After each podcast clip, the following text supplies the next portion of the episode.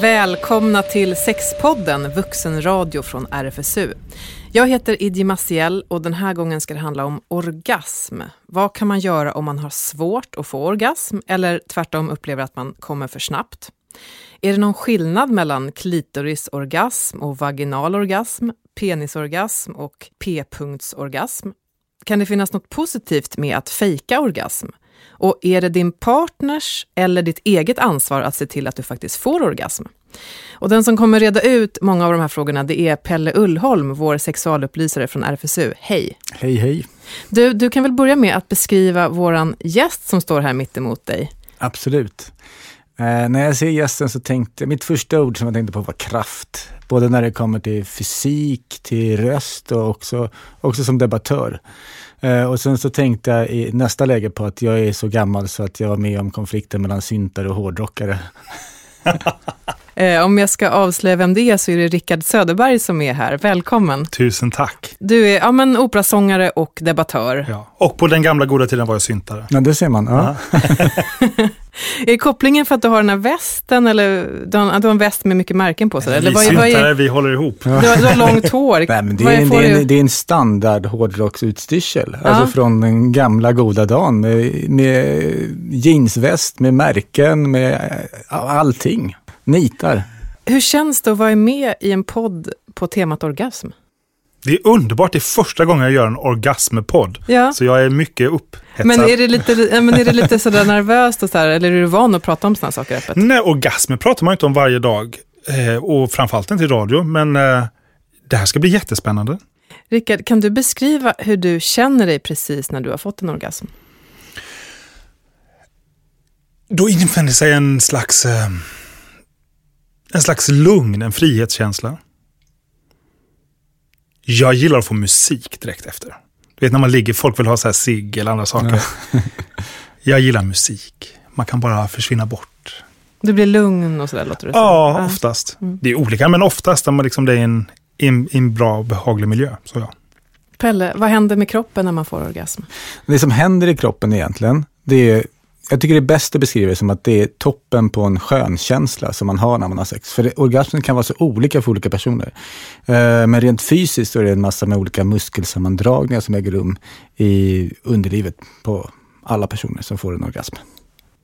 Jag tänkte vi skulle lyssna på lite olika röster som resonerar kring det här med orgasm och vad den har för betydelse. Jag har pratat med folk på Centralstationen i Stockholm och jag började med att fråga hur viktig de tycker orgasmen är.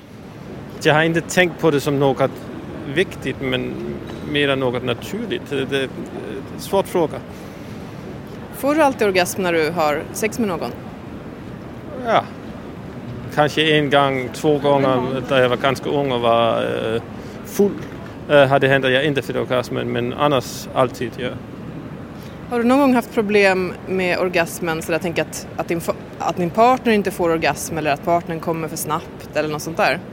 Eh, ja, jag kom för snabbt och att min partner inte finner orgasmen men jag försöker alltid på andra sätt att, att ge honom möjligheten att få orgasm med min fru men eh, jag tror inte det är alltid sex handlar om orgasmer utan någon gång om närhet. Har ni pratat om det, hur viktigt det är för henne och så? Aha. Hon säger att det är inte alltid viktigt. Någon gånger eh, där är det viktigt och någon gånger är det mer närheten än det är eh, orgasmen. Jag tycker man är mer eh, nöjd om hon får orgasmen. Alltså det är ju mycket mer än bara en fysisk, en fysisk händelse. Det är någonting mycket, mycket större. Jag skulle väl inte ha sex med en annan person annars, tror jag, om jag inte var det, det jag vill uppnå. Uppnår du alltid det då? Har du alltid gjort det? Eh, Nej, inte när jag var jätteung. Har det hänt att det har varit svårt för den du är med att få orgasm eller att den kommer för tidigt eller något sånt där? Ja, i perioder när min partner har ätit eh, psykofarmaka. Där det är en känd biverkning. Hur viktig är orgasmen för dig? Nej, det är inte viktigt, inte idag i alla fall. Så tycker jag inte att det är viktigt. Huvudsaken är väl att det är närhet till, till varandra. Förr var det väl livsviktigt nästan. Men det är inte det idag. Det är, det är något annat idag. Hur viktig är orgasmen för dig? Det är svårt att svara på. Jag trodde det var ett naturligt inslag hos människan att det var trevligt och skönt. Ja, och det är någon slags bekräftelse på kärlek. Ja, det är Okej. upplever jag. Ja. Har du någon gång haft problem kring orgasmen? Att uh, få den för tidigt eller inte få den alls eller ha svårt att ge den till en partner eller något sånt där? Nej, inte för egen del, men däremot partnern har nog hänt, ja. Hur, hur har det varit då? då? Lite jobbigt. Man kan känna sig lite misslyckad om man inte fixar det. Hur viktig är orgasmen för dig? Ja, inte alls. Jag är snart 70 så jag tycker inte det är så viktigt längre. Det är jätteviktigt för mig. Varför då? Känna roligt och bra och fin och uh, ser över roligt. Men ibland blir bra, fin, ibland blir någonting dåligt. Blir Att, ibland, att, det, att dåligt. orgasmen känns olika stark eller olika bra? Ja, Har du någon gång haft problem att inte få orgasm alls eller att få orgasm för snabbt? eh, både, både och. Hur viktig är orgasmen för dig? Väldigt viktig. Annars känns det inte som det är fullbordat sex tycker jag. Eller liksom, det är kul och skönt att hålla på men orgasmen är lite grann som att komma i mål. Händer det att du inte får orgasm när du har sex? Ja, väldigt sällan. Kanske om min man kommer lite för snabbt. Men tack och lov är jag gift med en man som kan hålla ut för det mesta. Men det, om man inte har haft sex på ett bra tag så går det lite för fort för mannen tycker jag. För det mesta så funkar det bra. Jag säger 90 procent av fallen. Om han då kommer snabbt, kan man liksom ordna din orgasm senare eller hur brukar ni göra då? Ja, då brukar han få köra oral sex på mig i sådana fall. Eller så får vi vänta, men då får vi vänta länge innan vi kan köra igång igen. Har du haft problem kring orgasm någon gång? Nej, i början när man var på det var det väl lite prestationsångest inblandad så att det var lite svårt att, att prestera men inte sen. Ja, när du var yngre menar du? Det var någon mental grej där att eh, man väntade på det och så blev det liksom aldrig så. Det spände sig eller någonting. Mm. Vad tänker ni när ni hör de här rösterna? Det är väldigt spännande att höra och det är härligt att höra att människor pratar så fritt och enkelt om det. Helt fantastiskt. Ja. Alltså, jag, jag måste säga att när jag hörde det gången innan, jag har hört den en gång till, jag blev, jag blev helt så här stum. Folk pratar verkligen rakt upp på T-centralen med dig när du kommer med nick och pratar om orgasm. Det är ju fantastiskt. Ja, det är underbart. Ja. Många verkade tycka att orgasmen var väldigt viktig, att det var liksom målet och poängen med att ha sex och sådär. Hur viktig är den för dig, Rickard? Men orgasmen är ju he- helt, det är ju ett ljuvligt ögonblick. Så på det sättet är den ju viktig. Och då vill man ju ha den hela tiden, varje dag, hur många gånger som helst, för att det är så härligt. Men som en slags bekräftelse på ens, eh, för, en, för, för min partner eller för en slags målgång för sexet så känner jag att det det är inte det högsta målet då alltid. För orgasmen kan man ju få på massa olika sätt. Det måste ju inte ens inkludera min partner. Så att, Mm. um, där Men- finns andra saker som också är viktigt. Ja. Att känna sig misslyckad eh, om man inte lyckas ge sin partner orgasm, var det någon som, som upplevde sådär? Har du Mm. upplevt det någon gång? Jag tycker att man har, att man har också ansvar för sin egen för sin egen känsla, både att förklara och berätta det här behöver jag, det här mår jag bra av, eller att hjälpa till själv eller skaffa de redskap eller de personer som man behöver för att det ska funka. Så då, ehm, så att, att börja blanda in massa att man ska ha dåligt samvete eller skuld för att man inte kan, det, där, det blir ju inga fler orgasmer av det. Nej, och du har inte känt några sådana känslor? Ehm, nej, jag känner, nej, jag känner ingen skuld för min partner vid något tillfälle om han inte får orgasm. Nej, Mm. inte. Hur resonerar du kring det där, Pelle? Vems ansvar är det? Nej, men jag tycker att det, det är, om man ska se vad folk brukar svara eller som ställer frågor till oss, då ska man komma ihåg att folk som ställer frågor till RFSU, de gör det utifrån någon form av problemvinkel. Annars så, hälsan tiger still, brukar vi säga, på heligt 30-talsmanér. Eh, så då är det många som ändå upplever en problematik och då kan det vara så att, precis som i det här inslaget, en en del personer känner att ja, men jag har liksom något slags tillkortakommande om inte jag ser till att det händer för den andra. Det, det säger alla personer, oavsett vad de har för partner eller vilket kön de själva har. Om det finns en viss överrepresentation bland män som har sex med kvinnor, att de tänker att jag ska lösa det här. De så här, äger det här, de ska fixa både sin egen orgasm och den andras. Mm. Så, så kan det ju finnas att folk ställer den frågan, men Jag tycker, jag, jag tycker Rickard är inne på helt rätt spår, att man, man måste kunna formulera sig själv och kunna nå till den personen som man har sex med och kunna visa att så här funkar det för mig. Det här är mitt sätt att få orgasm.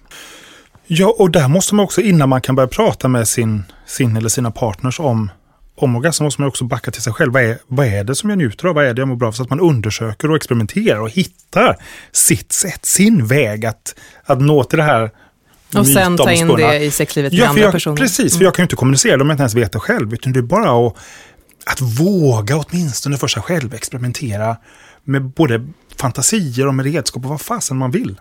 Det finns ju ingenting som jag gör för mig själv, med mig själv, i mitt huvud och med min fantasi som är förbjudet. Så där kan man ju bara testa. Vad är, vad är det som jag, vad är, vad är det som behövs för min orgasm? Mm. Eh, Du sa att det oftast inte är något problem om du inte får orgasm eller partnern inte får orgasm och så, men hur, hur ofta händer det med, med din partner att någon av er inte får orgasm?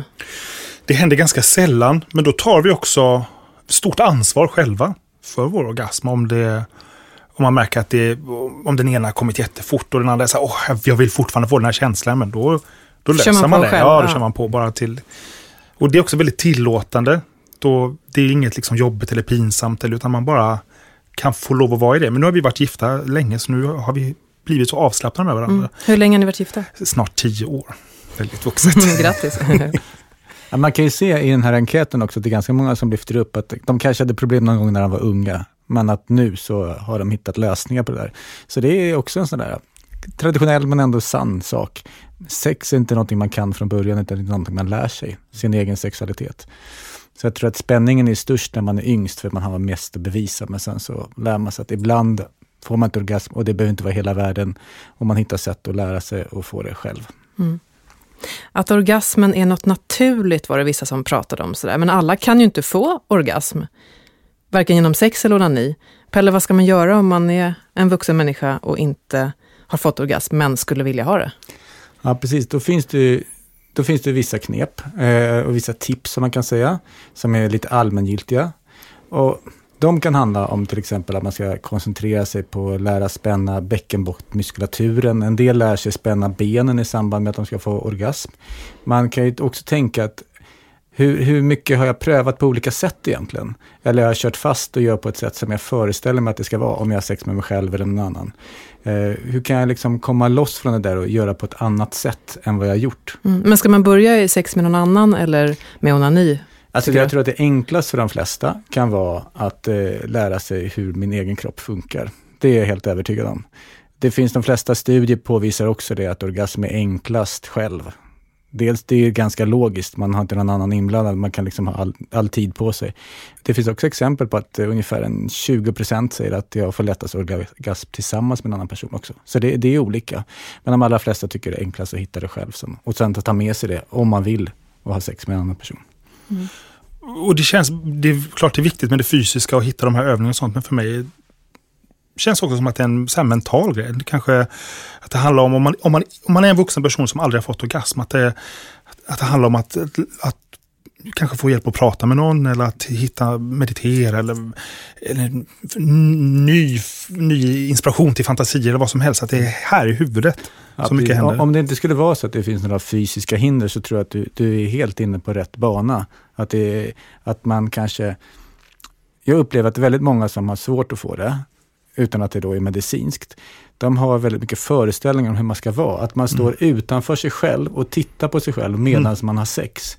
Och det är nog den största tröskeln till att få orgasm. Eller Man iakttar sig själv hur man ser ut, hur man Ja, låter. shit, alltså. Man tänker på hur magen ser ut, man tänker på hur man låter, man är väldigt intresserad av hur, hur skönt det är för den andra och sådana saker som, alltså det, är- det är inte så att man ska raljera med det. Det är personer som inte vill ha det så. Eh, De vill ju kunna gå in i känslan. Men det enda och det svåra tipset till de personerna är ju verkligen så här, men ta reda på vad det är som gör att du blir kåt och visa det, våga ta det steget. För det är ändå en person som du väljer att vara intim med i många, många sammanhang, om det är en partner. Det är ändå någon som du vill stå nära. Försök att ta det steget att du står ännu närmare, för jag tror att det finns en viss rädsla att liksom vara avklädd i ordets alla betydelser inför en person. För man kan känna sig lite sårbar i samband med att man ska får Ja, orgasm. man är väl nästan som mest naken när man får Ja, orgasm. men precis. Ja. Så, alltså folk, bara det att folk, alla bilder som pumpas ut på en person ser ut när den får orgasm, är liksom att det ser ut som man njuter i, ja, i fulla drag, medan man egentligen ser rätt förvriden ut i ansiktet och allting. liksom, så det, man har ju liksom föreställningar om vilka bild, hur ska det vara? Njutning är liksom eh, mycket mer komplex än de bilder vi har i samhället om hur den ser ut. Rickard, minns du din första orgasm? Nej, det tror jag faktiskt inte att jag gör. Nej. Första orgasm med en partner då? Nej, det minns jag inte heller. Nej, det var så länge sedan. Nej, men jag, alltså de första... Man hade ju ganska mycket orgasm, eller jag hade ganska mycket orgasmträning, alltså innan jag träffade en partner. Man onanerade mycket när man kom på att shit vad det här är kul. Träning, såg du det som en träning? Eller hur? Nej, jag gjorde inte det nu, men jag har förstått nu efteråt att det var det det var. Eh, där man också test, testade de gränser som fanns att testa. Detta var på 80-talet. Liksom. Mm, vad gjorde du då till exempel? Eh, nej men man, det fanns någon, eh, fanns någon liten porrtidning, man kollade, hur funkar det här? Och man, eh, skulle, kan man vara på andra platser än bara hemma i sängen eller på toaletten? Så här. Och man experimenterar liksom lite försiktigt sådär. När man väl sen träffar en partner så, och de första partnerna var ju bara helt tillfälliga. Eh, men då hade man åtminstone liksom börjat så här, ja men det här kanske är kul, det här, det här funkar inte alls på mig. Andra sådana tips som jag skulle vilja flika in ändå, det kan vara till exempel att vad går jag igång på? Gillar jag att titta bort från personen? Gillar jag att koncentrera mig på känslan? Gillar jag att vara bara i mig själv? Eller gillar jag att vara jättenära och titta den här personen i ögonen och verkligen känna närheten från den personen? Man kan testa sådana saker som, som jag varit inne på, som inte handlar om fysiken, utan så här, vad behöver jag för att ta mig över den här tröskeln? Jag Eller har? gillar jag att bli betraktad? Ja, det menar det kan vara all, allting. Ett hyfsat vanligt problem för en del verkar vara det här att de upplever att de kommer för snabbt när de har sex framförallt då. Kan man göra någonting åt det, Pelle? Det första man tänker på, då är det ofta så att man, för snabbt är alltid i relation till en eller flera andra personer, om man säger. Man är inte för snabb i relation till sig själv oftast. Och då kan man, det kan man göra saker åt. Man kan ha olika sätt att fundera på hur man kan träna på det. Vi kan tänka att en del tycker att det är skönt att få en orgasm innan man har sex med en annan person, att det tar av udden och man tänker framförallt att ja, men då kommer det ta lite längre tid. Det kan också vara att man har sådana här klassiska start och stoppövningar som går ut på att man lär känna var någonstans går gränsen för mig innan jag får orgasmkänslan. Och det är också något som är bra för att lära känna in känslan i kroppen. Vad man ska göra för att komma dit. Så de hänger ihop, tänker jag, start och stopp och vad är det jag egentligen gillar. Så. Och eh, lära sig att man kan hitta den där balansen. För ofta så är det oron som gör att man trillar över den där tröskeln för fort också. Att man säger nej, nej, nu är jag på väg att komma och sen så hinner man liksom inte bromsa. Och också ta plats i sexet. Eller liksom så här, verkligen så här, nej men nu kliver jag ifrån. Nu är min kropp borta från den här andra personens kropp. Då lugnar jag ner mig lite. Att liksom våga göra det och inte tänka på den andra för mycket då. Det tror jag är ett bra tips också. Så här, man tar den rollen att nej men nu kliver jag av. Har du upplevt det här problemet någon gång, Rickard? Eh, nej men det, upplever, det tror jag att alla har upplevt någon gång, att man bara rusar iväg för att det är så jäkla skönt. Men det här start och stopp tror jag är skitbra och jag tycker själv att det är toppen. Man känner att Åh, det här, jag, vill, jag vill inte det här ska ta slut ännu, jag vill liksom ha kvar det här. Och då hittar man också, om man har en, om man har en stadig partner så hittar man väldigt snabbt, det räcker med ett ögonkast eller liksom en hand så här. Och har man Ja, så vet parterna, okej okay, nu Precis, pausar vi det just liksom det där. nu, nu backar vi undan lite eller backar tillbaka lite. Och har man tillfälliga partners så får man bara vara extra tydlig och bara "Ugh, vänta. Och så liksom. Men precis som du säger, att, att hitta de här, att känna att nu, nu börjar det komma. Och att, nu, att det inte blir för sent, liksom, att man Mm. vågar Ja, stoppa för i då tid. kommer det till någonting som är liksom en punkt som man är omöjlig från att vända från. Man liksom passerar den punkten helt enkelt och då kan man inte backa tillbaka.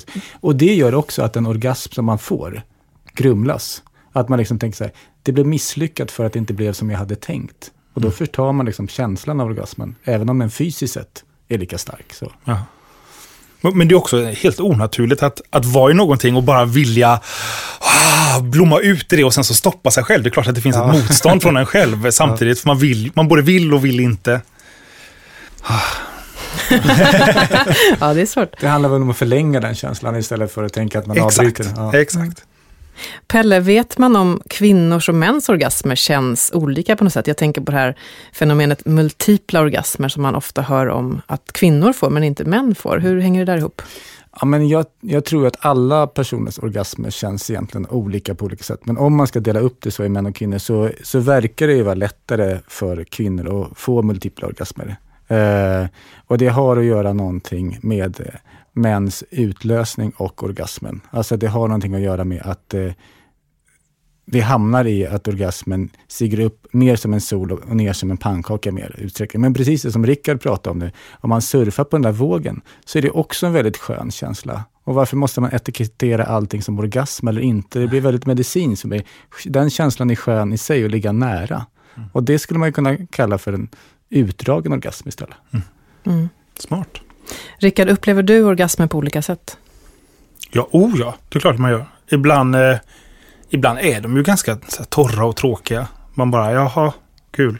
Medan det ibland, och det är särskilt om man har hållit på ett, ett tag som du beskriver, att, att, flyga på den här känslan som du beskriver som en utdragen orgasm. Och sen, om man är i den länge och sen liksom släpper efter den här sista lilla, lilla vallen som gör att det bara, då är det fantastiskt. Som att man har laddat upp ja, längre ja, tid liksom. Ja, har du fått orgasm i sömnen någon gång?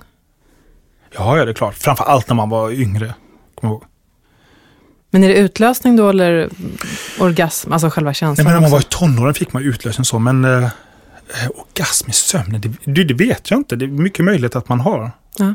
Det är inget som jag märker av på morgonen, annat än att man kan vakna och veta att nu har jag haft jäkligt bra drömmar. Ja. Jag tänkte bara fråga det också, hur, för det är någon skillnad där, utlösning och orgasm. Ja, att man pratar framförallt om det med män, att utlösning kan män få, men det behöver inte betyda att de har fått orgasm, alltså den sköna känslan. Hur hänger det där ihop? Och kvinnor har väl också utlösning? Och, ja, Precis, ja, men det, det kan vi ändå gå in på lite mer tekniskt. Ja. det är två skilda saker rent fysiskt. Alltså utlösningen är just det att eh, det är ett förlopp där antingen utlösningsvätskan, oavsett vilken den är då. Den kommer, oavsett vilket kön det är? Precis, den kommer genom urinröret. Den kommer både på, oavsett om man har en kuk eller en fitta så kommer det genom urinröret. Uh, och den vätskan i sig har egentligen ingenting med skönkänslan att göra. Om man frågar personer så är det olika upplevelser. Så att det, det, är två olika saker som sker parallellt, men oftast så sammanfaller den. Och speciellt kanske för män så kan den sammanfalla på det viset att man kanske inte ens har kunskap om att det är två olika saker. Och så får man utlösningen och då så förstärks det känslan av att det här är min orgasm. Vi, drar, vi, vi, vi lägger ihop själva utlösningen med orgasmen. Det är så starkt i vår kultur att det hänger ihop. Så att vi kanske får en förnimmelse av starkare orgasm bara för att vi får utlösning. Mm. Och kvinnor mm. får väl oftast inte så mycket utlösning att det ens kanske märks, eller att man ser det direkt. Precis, det är, och därför det är tror man mindre att det är... vätska, den är transparent, den är liksom hal och glansig. Och det, kvinnor lubricerar ju också, så det är mycket vätska där. Det Men det är heller, två olika? Ja, det är två olika också. Mm. Och det, det, kan vara så att man faktiskt tänker att en del kvinnor, just för att man saknar kunskapen om att man har en utlösning och att det kommer någon vätska i urinröret, så finns det också en teori som säger att man kanske blir orolig för att det är urin eller någonting och man eventuellt till och med förmår stänga av förmågan att få utlösning för att man inte har fått den kunskapen i skolan eller någon annanstans att kvinnor har utlösning. Mm. Och lubrikation, visst är det så att det kommer ju inifrån slidväggarna på något sätt? Precis, det är liksom blodet som pressas ner mot könet mm. eh, släpper igenom en vätska som blir lubrikationen. Mm. Så det, det, är så båda könen, eller alla kön, blir liksom fyllda med blod. Och i, i det fallet så är det vätska som trycks genom slidväggarna. Mm. Men fontänorgasm, det pratas ja, det om för kvinnor. Precis. Vad är det då? Ja, det är när man verkligen tydligt ser den kvinnliga utlösningsvätskan och att den liksom sprutar iväg. Så är det för eh, män eller för penispersoner också. Alltså att det kan rinna, sippra ut eller spruta. Men det är olika typer av eh, starka utlösningar kan man säga i den formen. Men jag tror också att vi har väldigt, väldigt många bilder från porren som gör att man ser fontänorgasmen, att man fångar upp den. Och det är bara att porren är som all annan media. Det är ett fenomen som man inte har tänkt finns. Och då blir man jätteintresserad av att skildra det, fontänorgasmen. Alltså man är inte lika, ja i och för sig, man är ju vansinnigt intresserad av att skildra mäns utlösning i porr också. Så jag tar tillbaka den. Nej, men däremot är det ju intressant, för det kan ju skapa ett oerhört stigma om man, eh, man förväntar sig att det ska bli värsta fontänorgasmen, så blir det inte det. Att man, att man är så här, var det här är inte tillräckligt, det här var ju skönt, men det var inte tillräckligt bra, ska det vara på ett annat sätt? Att man bygger upp sjuka bilder som man aldrig kommer kunna leva upp till. Ja, men det, och det handlar ju återigen om den här bilden utanför. Liksom. Jag är inte i min känsla, utan jag har föreställningar om bilder. Hur skönt ska det vara? Mm. Vad är skönt? Jag får inte ens, man får inte ens bestämma om det är skönt eller inte själv. Det är fruktansvärt. Alltså, men finns det någon koppling där med liksom mycket utlösning och stark orgasmkänsla? Finns det någon koppling? Nej, om man talar om mäns utlösning, som man vet lite mer om, och jag vet lite mer om, så är det så att egentligen så är det också en väldigt stark upplevelse av att det är mer. Själva vätskan, det är lika mycket. Alltså det finns ett ställe i urinröret där den samlas. Eh, och den platsen är lika stor. Vadå, så det all, man får alltid lika man mycket? Man får lika mycket. Alltså mm. det, det skiljer lite. Men däremot om du själv upplever att du sprutar iväg rakt mot väggen eller rakt på en annan person. Ja, med en större kraft med större så tror man att det är mer. Då förstärker man att kraft är mycket, alltså i huvudet. Så, men vätskan är densamma. Om man inte har fått väldigt många utlösningar, får man fem, sex utlösningar så minskar ju vätskan som man har i kroppen. Om man gör det på kort tid, ja. ja precis. Mm. Hörrni, är det någon av er som har sett filmen Harry mötte Sally? Japp. Det var många år sedan. Den som har sett filmen kanske eh, mest minns den här berömda scenen där Harry och Sally sitter på en restaurang och Harry hävdar att han aldrig haft sex med någon som fejkat orgasm. Och Sally försöker då motbevisa det här och jag tänkte att vi skulle lyssna på det här filmklippet. What is that supposed to mean? Nothing. It's just that all men are sure it never happened to them and most women at one time or another have done it, so you do the math. You don't think that I could tell a difference? No. Get out of here. Oh. Ooh. Are you okay? Oh. Oh. Oh. Oh, yeah, right there. Oh. Oh. Oh. Oh. Yes. Yes. Yes. Ah. Oh. Oh, yes. Yes. Oh. Oh. Oh, God. Oh. I'll have what she's having. Ja, lite fniss här i studion.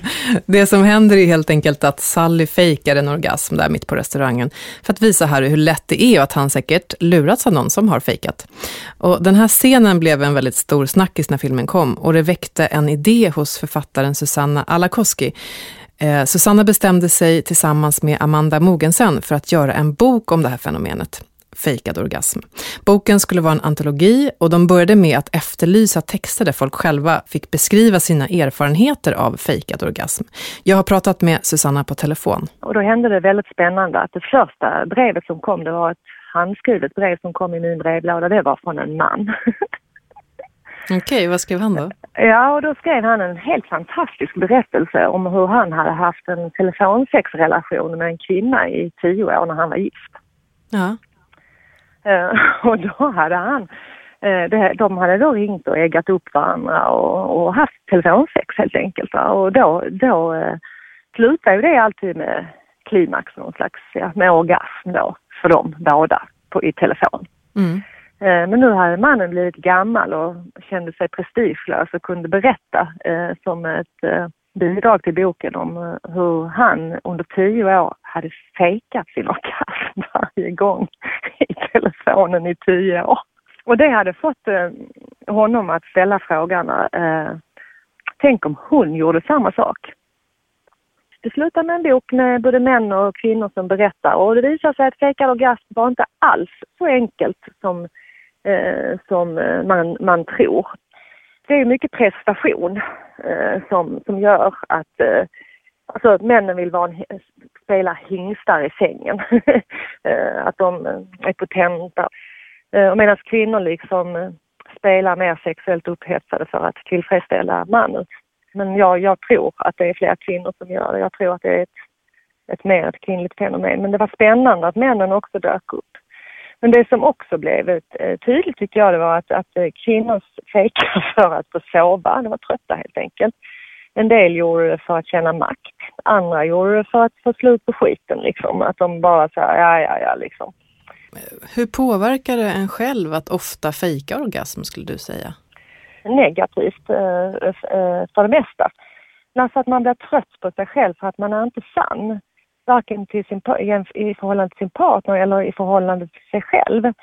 Eh, men det är också väldigt fina berättelser i boken om, om liksom människor som, kvinnor och män som slutar fejka. Som bara liksom, shit det här går inte. En kvinna sätter sig upp i sängen plötsligt en, en, en, en dag, en natt eller kväll eller morgon eller vad det är. Och bara liksom att nej, och börjar storgråta, det här går inte längre. Och då blir det ofta bättre liksom. Mm. Finns det någonting positivt med att fejka en orgasm som du ser det? Ja, det skulle väl vara då att man får sova om man är trött. om man, om man känner att sex skulle vara en, en, en en, en liksom prestationsgrej en kväll eller så. Eh, men inte i längden kan jag se något positivt med det faktiskt. Mm. Det gör ju det sorgligt i den här sexpresterande tidsåldern som vi lever i. Eh, där mycket liksom går ut på att uh, boka in sig på hotell, äta jordgubbar, dricka champagne och liksom du ska ligga till du är 90 och så. Där det ställer sån Eh, sådana krav på människor att funka sexuellt. Det kan ju vara så att det, det finns människor som hellre läser till exempel än, än, än ligger. Mm. Det handlar om den här pressen helt enkelt och ja, stressen kring precis. sex. Mm. Ja, precis. Det, det, vi lever mycket i en sån tid. Mm. Ja, och det tycker jag är trist. Ja.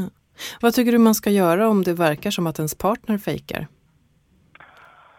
Eh, jag tror våga fråga. Att, att sätta ord på sina farhågor eller rädslor eller äh, aningar eller vad det nu är man känner. Att försöka prata om det, det tror jag är bra. Mm. Hur har det sett ut historiskt med fejkad orgasm? Är det någonting som man tar upp i mm. boken? Det gör det. Det finns ju beskrivet i litteraturen och vi har en mängd litterära citat också där vi, alltså vi gick tillbaka i litteraturen och det tidigaste jag hittade på temat det var, det var Simone de Beauvoir skrev om fe, eh, scen med fejkade orgasmer 1958 i en bok som heter Mandarinerna. Men där, där, när jag läser litteratur från början på 1900-talet då undrar jag verkligen ibland alltså om kvinnor överhuvudtaget fick orgasm, alltså annat än i subkulturer nästan alltså. För att eh, sex, sexliven är så torftigt eh, beskrivna. Mm. Hur vanligt tror ni att det är med fejkade orgasmer? Jag tror att det är vanligt, precis som det sägs i inslaget, att alla har gjort det någon gång, och att det är något som man förhåller sig till, att, eh, att det händer i relationer. Det är klart att eh, folk fejkar. man kan också ifrågasätta begreppet fejkad orgasm. Man kanske kan säga förstärkt orgasm, eller man kanske känner ganska lite. Det behöver inte nödvändigtvis vara så att den är helt spelad. Ibland är den det. Ibland kanske man bara vill illustrera att det här var nog min höjdpunkt och det var ingen hög punkt. Men det var min höjdpunkt. Man kanske också kan fejka igång sig själv till att få en riktig orgasm. Det tror jag. Alltså att man liksom så här, att en del går igång och försöker illustrera hur det känns när man är riktigt kåt och lägga till det. det, det och så absolut, blir man det. Ja, ja. Har du fejkat någon gång, Rickard? Mm, um, Eller förstärkt? Ja, kanske, kanske man har haft så här telefonsex eller sådana här saker. Det tror jag. Mm, precis men, som i, i boken. Ja, men med partnern, eh, nej men ibland är det ju som, som, du säger torrt och trist.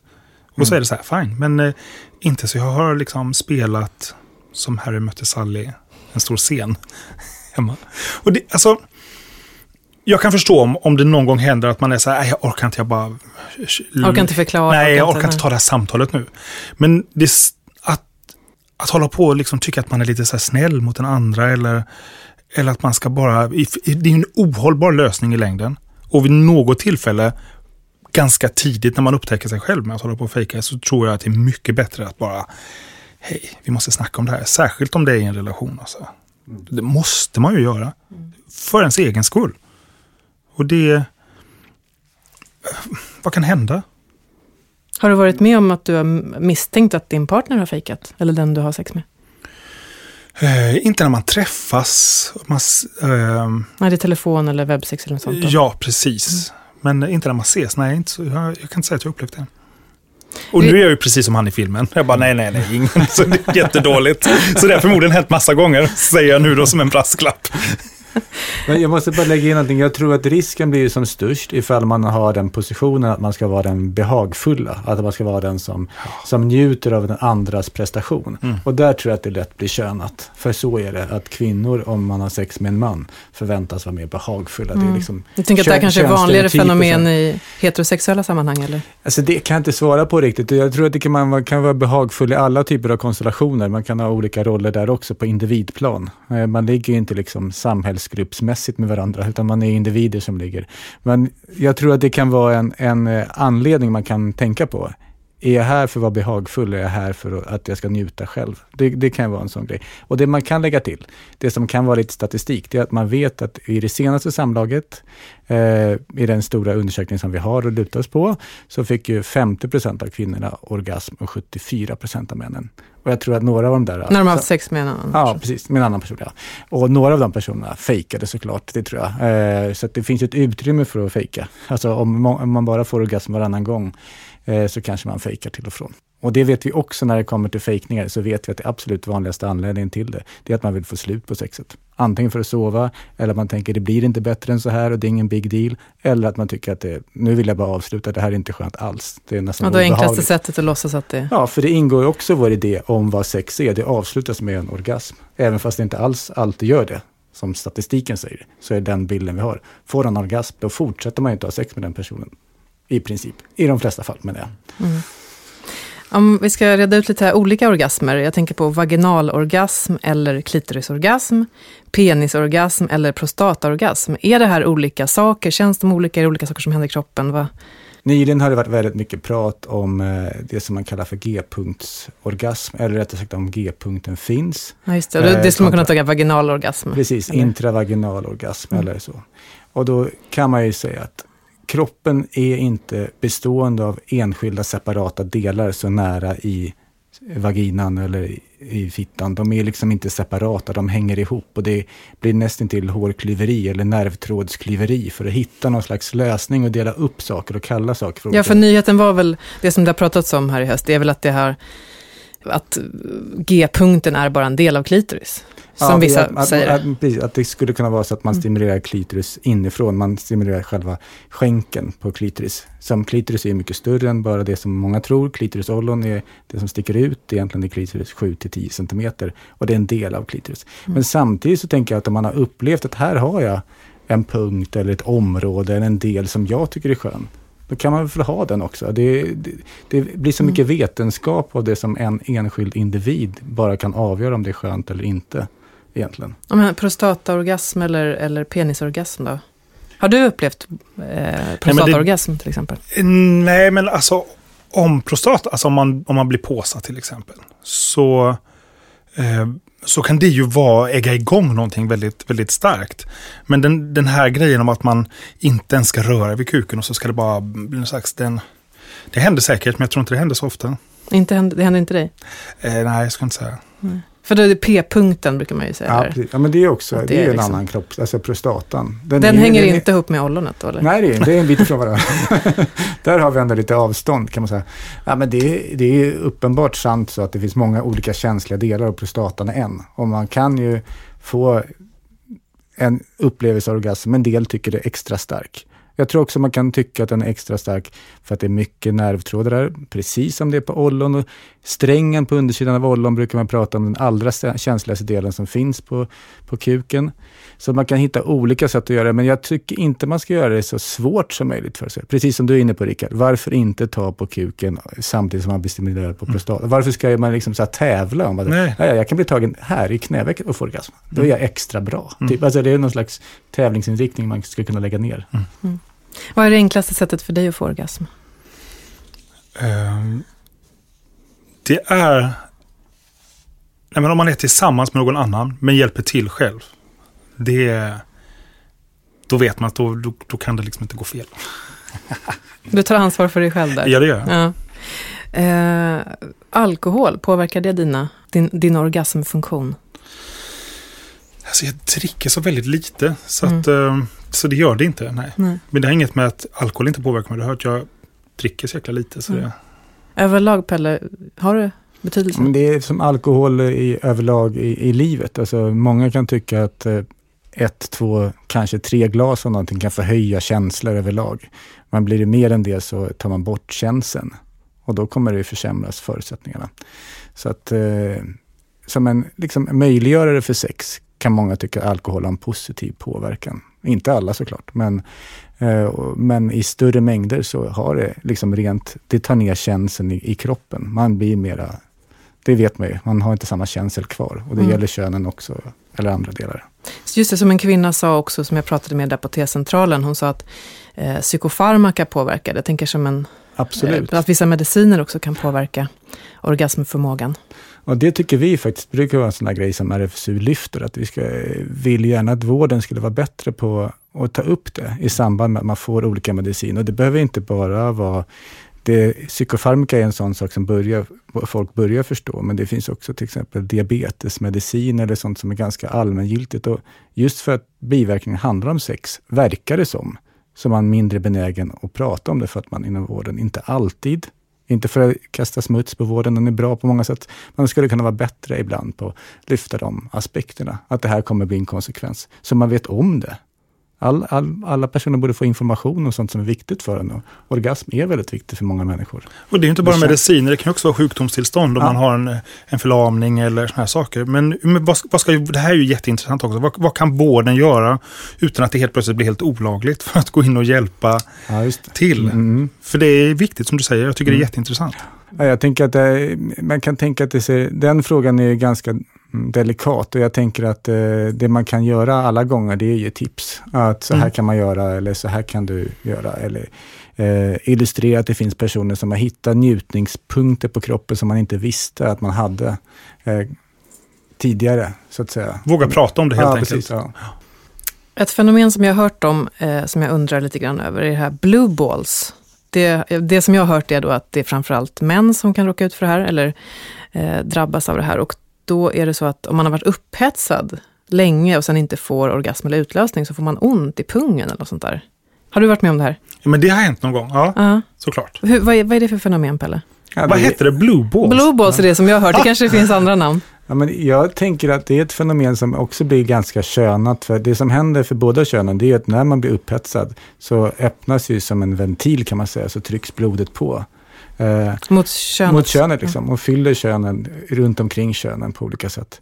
Och jag har egentligen mest hört blue balls som eh, ibland används som en ursäkt för män att någon annan ska ta på dem och ha sex med dem för att det gör så ont om inte jag kommer. Mhm.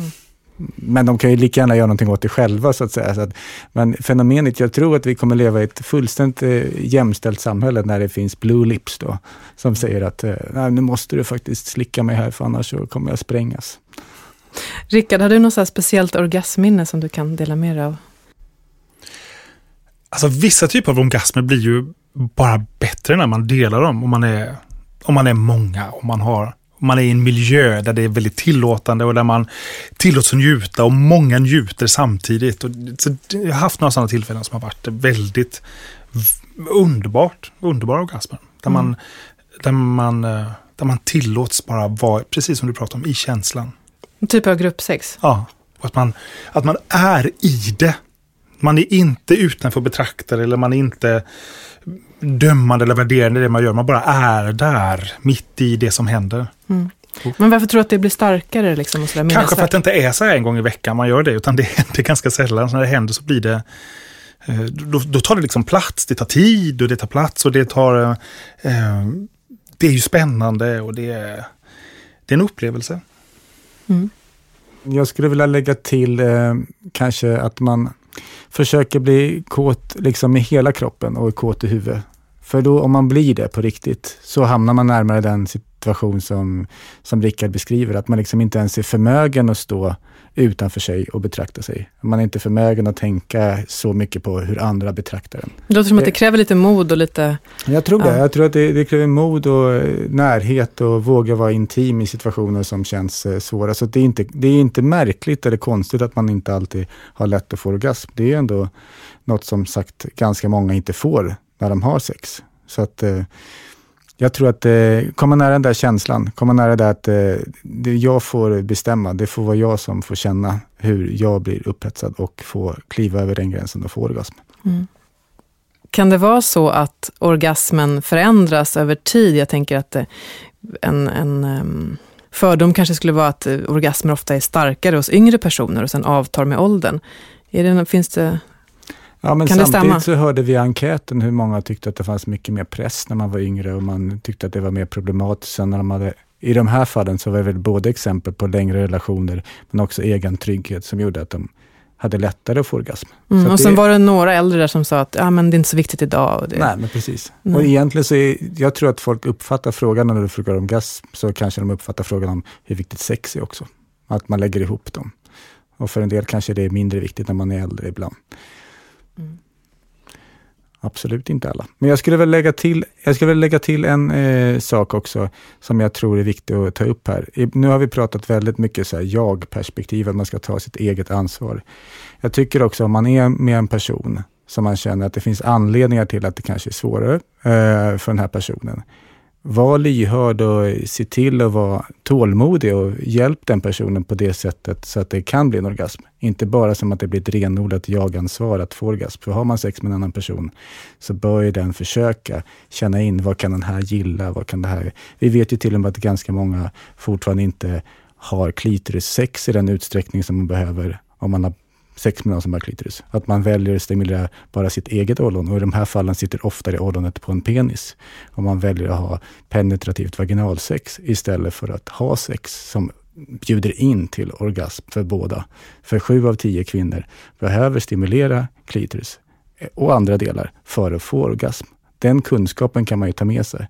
För som sagt, många män som har sex med kvinnor vill ju också att den andra personen ska ha orgasm. Så att det, det kan vara kunskapsbrist, men också väldigt tydligt att man liksom, kom igen, ta till den kunskapen som finns och hjälp till att den andra personen kan få orgasm. Ja, då är det bara lyssnarnas sextips kvar och den här gången är det en tjej som har mejlat till oss och tipsar om en viss sexleksak. Eh, men först vill jag säga att man kan mejla oss själv om man har ett sextips eller om man vill komma med något förslag, sådär, någonting vi ska ta upp i sexpodden. Då är adressen sexpodden rfsu.se. Stort, stort tack för att du var med, Rickard Söderberg. Tack själv för att jag fick komma. Och tack, tack också Pelle Ullholm. Ja, nu tackar vi Rickard, nu tackar vi Ja, nu, nu, nu tackar vi allihopa. Och här kommer alltså lys lyssnarnas sextips. Bästa sextipset är helt klart en buttplug. Har du inte testat det är det hög tid. Det får allting att kännas riktigt härligt snuskigt oavsett om du är kille eller tjej. Som tjej är det skönt att ta i den samtidigt som man blir knullad. Som kille känns det säkert väldigt skönt att bli avsugen eller runkad samtidigt. Självklart går den bra att använda som sexleksak på egen hand också. Mycket glidmedel är ett måste. En kondom på kan vara bra. Det underlättar ju rengöringen efteråt.